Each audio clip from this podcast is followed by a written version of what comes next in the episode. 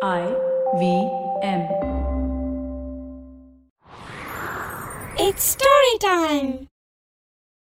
ஒரு விவசாயிக்கு கிடைச்ச அற்புதமான தங்க மோதிரம் அவனுக்கு எப்படி பயன்பட்டுச்சுன்னு இந்த கதையில பார்க்கலாம் இது வரைக்கும் நம்ம சேனலுக்கு சப்ஸ்கிரைப் பண்ணலைன்னா உடனே சப்ஸ்கிரைப் பண்ணி பக்கத்தில் இருக்கிற பெல் பட்டனை கிளிக் பண்ணுங்க இந்த கதைகளை இப்போ நீங்க ஸ்டோரி டைம் தமிழ் யூடியூப் சேனல்லையும் ஐவிஎம் பாட்காஸ்ட் ஆப்லையும் மற்ற ஆடியோ தளங்களிலும் கேட்கலாம் ஸ்டோரி டைம் தமிழ் சேனலுக்காக உங்களுடன் ரவிசங்கர் பாலச்சந்திரன் ஒரு சின்ன விளம்பர இடைவேளைக்கு பிறகு கதையை கேட்கலாம்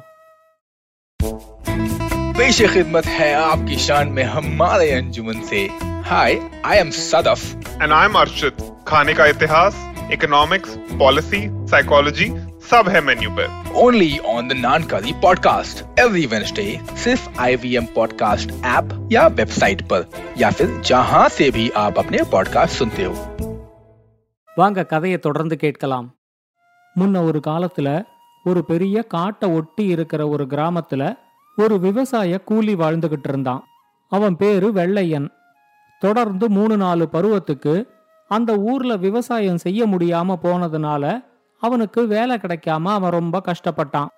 அவனை மாதிரியே அந்த கிராமத்துல இருந்த நூத்துக்கணக்கான விவசாய கூலிகளோட குடும்பமும் கஷ்டப்படுதுன்னு தெரிஞ்சு வெள்ளையன் ரொம்ப வருத்தப்பட்டான்.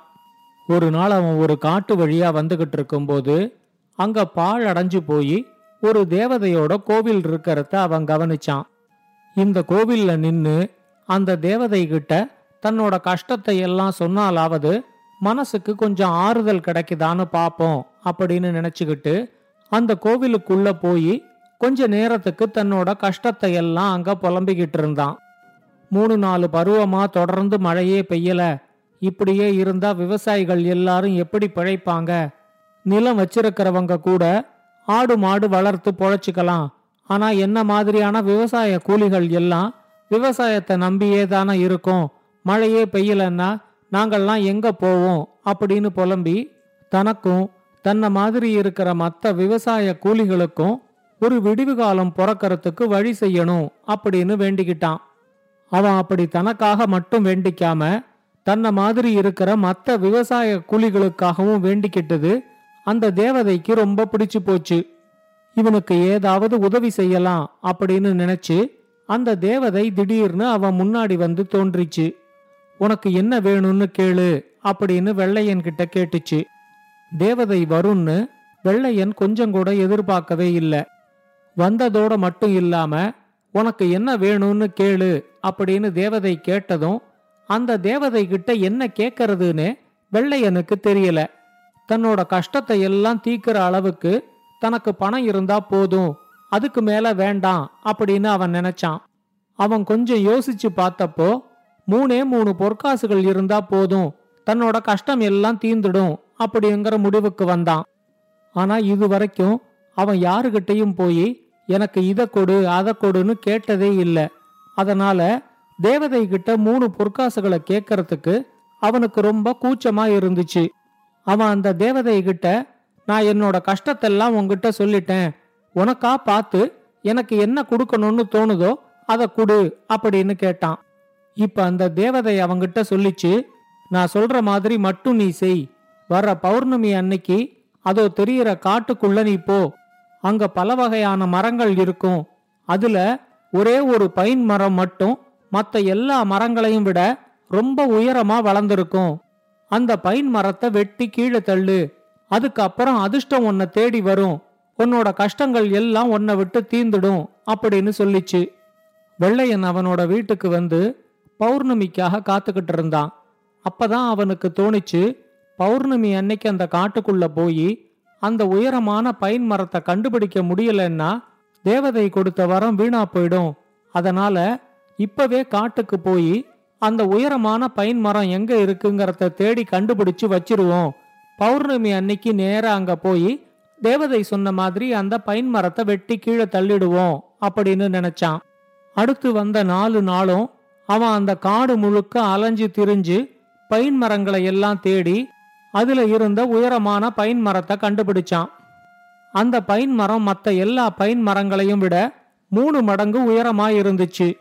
கண்டிப்பா தேவதை சொன்ன பைன் மரம் இதுதான் அப்படிங்கிற முடிவுக்கு வந்ததுக்கு அப்புறம் அவன் திரும்பவும் தன்னோட வீட்டுக்கு வந்தான்.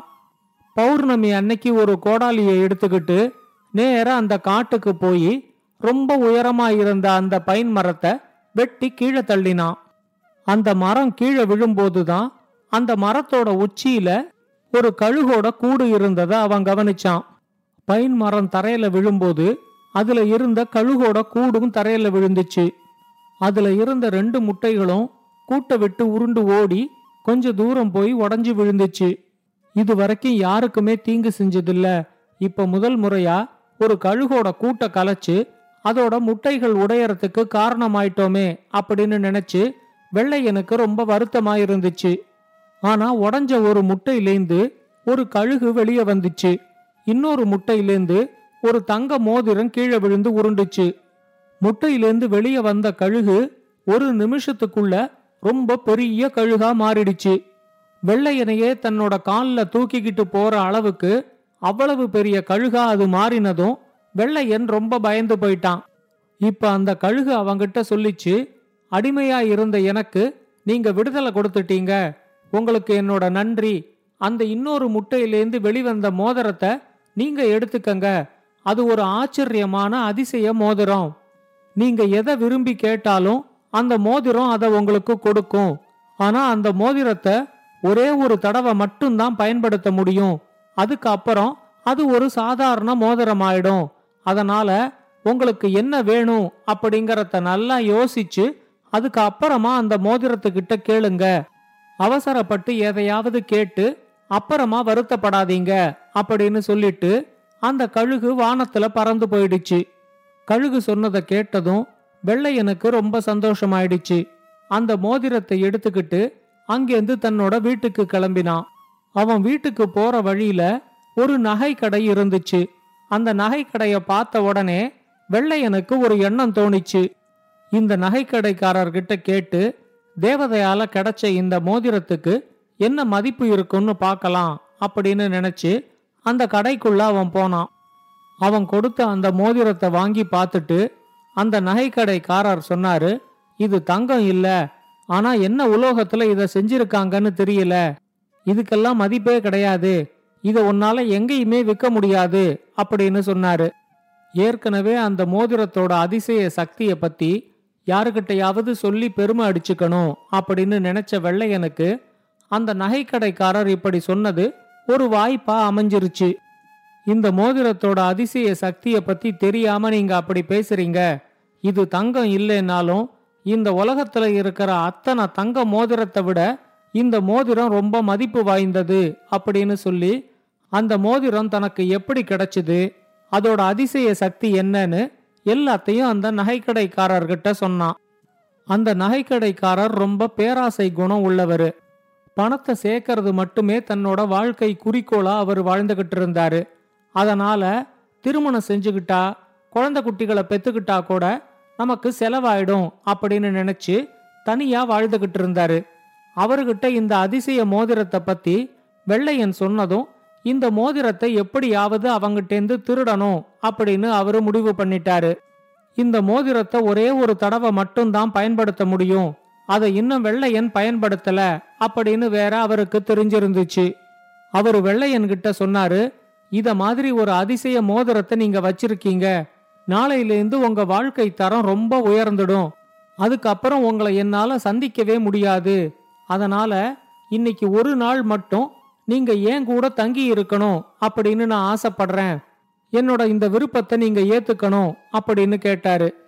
அந்த நகைக்கடைக்காரர் தன்னை பத்தி ரொம்ப உயர்வா சொன்னதும் வெள்ளையனுக்கு ரொம்ப பெருமையா இருந்துச்சு. அன்னிக்கு அவர் கூட தங்கறதா வெள்ளையன் ஒத்துக்கிட்டான். அன்னிக்கு ராத்திரி வெள்ளையனுக்கு ஒரு அருமையான விருந்த அந்த நகைக்கடைக்காரர் ஏற்பாடு செஞ்சாரு. ரொம்ப நாளைக்கு அப்புறம் வெள்ளையன் திருப்தியா சாப்பிட்டான்.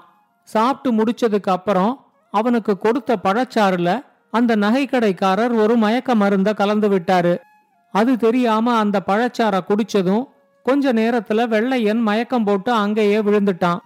அந்த நகைக்கடைக்காரர் உடனே வெள்ளையன் கையில இருந்த அதிசய மோதிரத்தை எடுத்துக்கிட்டு அதே மாதிரி இருந்த ஒரு சாதாரண மோதிரத்தை வெள்ளையனோட கையில மாட்டி விட்டாரு வெள்ளையன் கிளம்பி போனதும் அந்த மோதிரத்தை பயன்படுத்தி இந்த உலகத்திலேயே மிகப்பெரிய பணக்காரனாகணும் அப்படின்னு அந்த நகைக்கடைக்காரர் ஒரு திட்டம் போட்டாரு. அது தெரியாம அடுத்த நாள் தூங்கி எழுந்திருச்ச வெள்ளையன் அவர்கிட்ட விடை பெற்றுக்கிட்டு சாதாரண மோதிரத்தோட தன்னோட வீட்டுக்கு கிளம்பினான். அதிசய மோதிரத்துக்கிட்ட என்ன கேட்கலாம் அப்படின்னு அந்த நகைக்கடைக்காரர் யோசிச்சப்போ அவருக்கு தங்க காசுகள் தான் ஞாபகத்துக்கு வந்துச்சு. அதிசய மோதிரத்துக்கிட்ட தங்க காசுகளை கேட்கலாம் ஆனா அது சின்ன காசுகளா கொடுத்துருச்சுன்னா அதுக்கு அப்புறமா அதை மாத்த முடியாது. அதனால பெரிய தங்க காசுகளை கேட்கணும். அதுவும் ஒன்னு ரெண்டு தங்க காசுகள் இல்ல ஒரு தங்க காசு மழை பெய்யணும் அப்படின்னு கேட்போம். அதுல வர்ற மொத்த தங்க காசுகளையும் வச்சு இந்த உலகத்திலேயே மிகப்பெரிய நகைக்கடைய திறப்போம் அப்படின்னு நினைச்சாரு. அதிசய மோதிரத்தை கையில மாட்டிக்கிட்டு நல்ல பெரிய பெரிய தங்க காசுகளோட ஒரு தங்க மழை உடனடியா இப்பவே பெய்யணும் அப்படின்னு நினைச்சுக்கிட்டாரு. அவ்வளவுதான். அவரோட வீட்டுக்குள்ள திடீர்னு தங்க மழை பெய்ய ஆரம்பிச்சுது. எல்லா தங்க காசுகளும் ரொம்ப பெருசு பெருசா இருந்ததுனால அவரோட தலைமையில வந்து விழுந்தப்போ அவருக்கு வலி தாங்க முடியல. அவரு போதும் போதும் நிறுத்து என்னால முடியல தலை ரொம்ப வலிக்குது அப்படின்னு கத்தினாலும் தங்க மழை நிக்கவே இல்லை. கொஞ்ச நேரத்துல தங்க மழை முடிஞ்சு அதோட கடைசி தங்க காசும் நகைக்கடைக்காரரோட தலையில வந்து விழுந்துச்சு. ஆனா கீழே விழுந்த எந்த ஒரு தங்க காசையும் அவரால எடுக்கவே முடியல. அதுக்கு முன்னாடியே அவரோட உயிர் அவரை விட்டு போயிருந்துச்சு.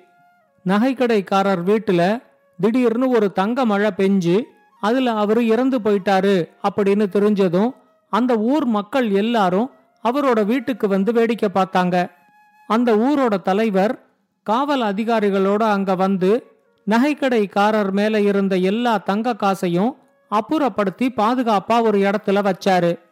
நகைக்கடைக்காரருக்கு குடும்பமோ குழந்தை குட்டிகளோ இல்லைங்கிறதுனால இப்ப அவரோட சொத்துகள் எல்லாமே அந்த ஊர் தலைவரோட கட்டுப்பாட்டுக்கு வந்துருச்சு. இதுக்கு நடுவுல வெள்ளையன் கேட்ட எதையுமே அவன் போட்டுக்கிட்டு இருந்த மோதிரம் கொடுக்கல. அந்த தேவதை தன்னை ஏமாத்திடுச்சோ அப்படின்னு வெள்ளையன் யோசிக்க ஆரம்பிச்சான். ஊர் தலைவரோட கட்டுப்பாட்டுல வந்த நகைக்கடைக்காரரோட தங்க காசுகளை எல்லாம் என்ன செய்யலாம் அப்படின்னு அந்த ஊர்ல இருந்த மக்கள் எல்லாரும் கூடி பேசினாங்க. அந்த கூட்டத்தோட முடிவுல மொத்த தங்க காசுகளையும் அந்த ஊர்ல இருந்த எல்லா குடும்பத்துக்கும் சரிசமமா பிரிச்சு கொடுக்கணும் அப்படின்னு முடிவாச்சு. அதை எல்லா குடும்பத்துக்கும் சரிசமமா பிரிச்சு பார்த்தப்போ ஒவ்வொரு குடும்பத்துக்கும் மூணு பொற்காசுகள் கிடைச்சிது. வெள்ளையன் ஆசைப்பட்ட மாதிரியே அவனுக்கும் இப்ப மூணு பொற்காசுகள் கிடைச்சிருந்துச்சு. அது மட்டும் இல்லாம அந்த ஊர்ல இருந்த எல்லா விவசாய கூலிகளோட குடும்பத்துக்கும் மூணு மூணு பொற்காசுகள் கிடைச்சது.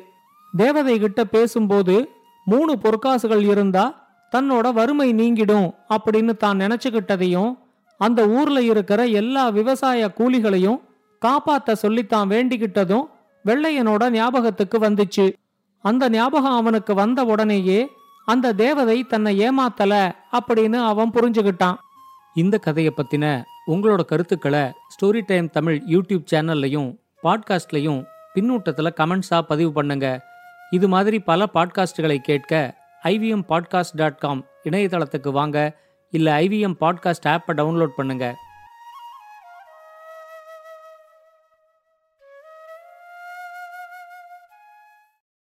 Hello, everybody. It's been another great week on the IVM Podcast Network. On Nankari, we broadcast our 50th episode. Sadaf and Archit invite one of the best food researchers in the country, Vikram Doctor. They discuss Indian street food, small town delicacies, and the history of our most common food habits. On Smarter with Sid, Siddharth explores how data can be woven into a story through artificial intelligence. On Tere Mere Raste, Kesho takes us to Dehradun, a city whose foundations were laid by a Sikh guru, and tells us how his famous basmati rice was introduced to it by an Afghan king living there in exile. On Cyrus Says, Cyrus is joined by former Indian cricketers and hosts of the Khel Niti podcast, Sabah Kareem and Nikhil Chopra, to talk about tons and tons of cricket. Tune in for a very fun episode. And don't miss the festive season special on the Habit Coach podcast, where Ashton Doctor talks about how our eating habits change during festivals. Do follow us on social media. We're IVM Podcast on Twitter, Facebook, Instagram, and LinkedIn. And remember, if you're enjoying this show or any of our other shows for that matter, please do tell a friend. And finally, we'd like to thank our sponsors on the network this week Cred, Bank of Baroda, Quarter, CoinSwitch, Kuber, Slay Coffee, Intel, Kotak Mahindra Bank, and Oxfam India. Thank you so much for making this possible.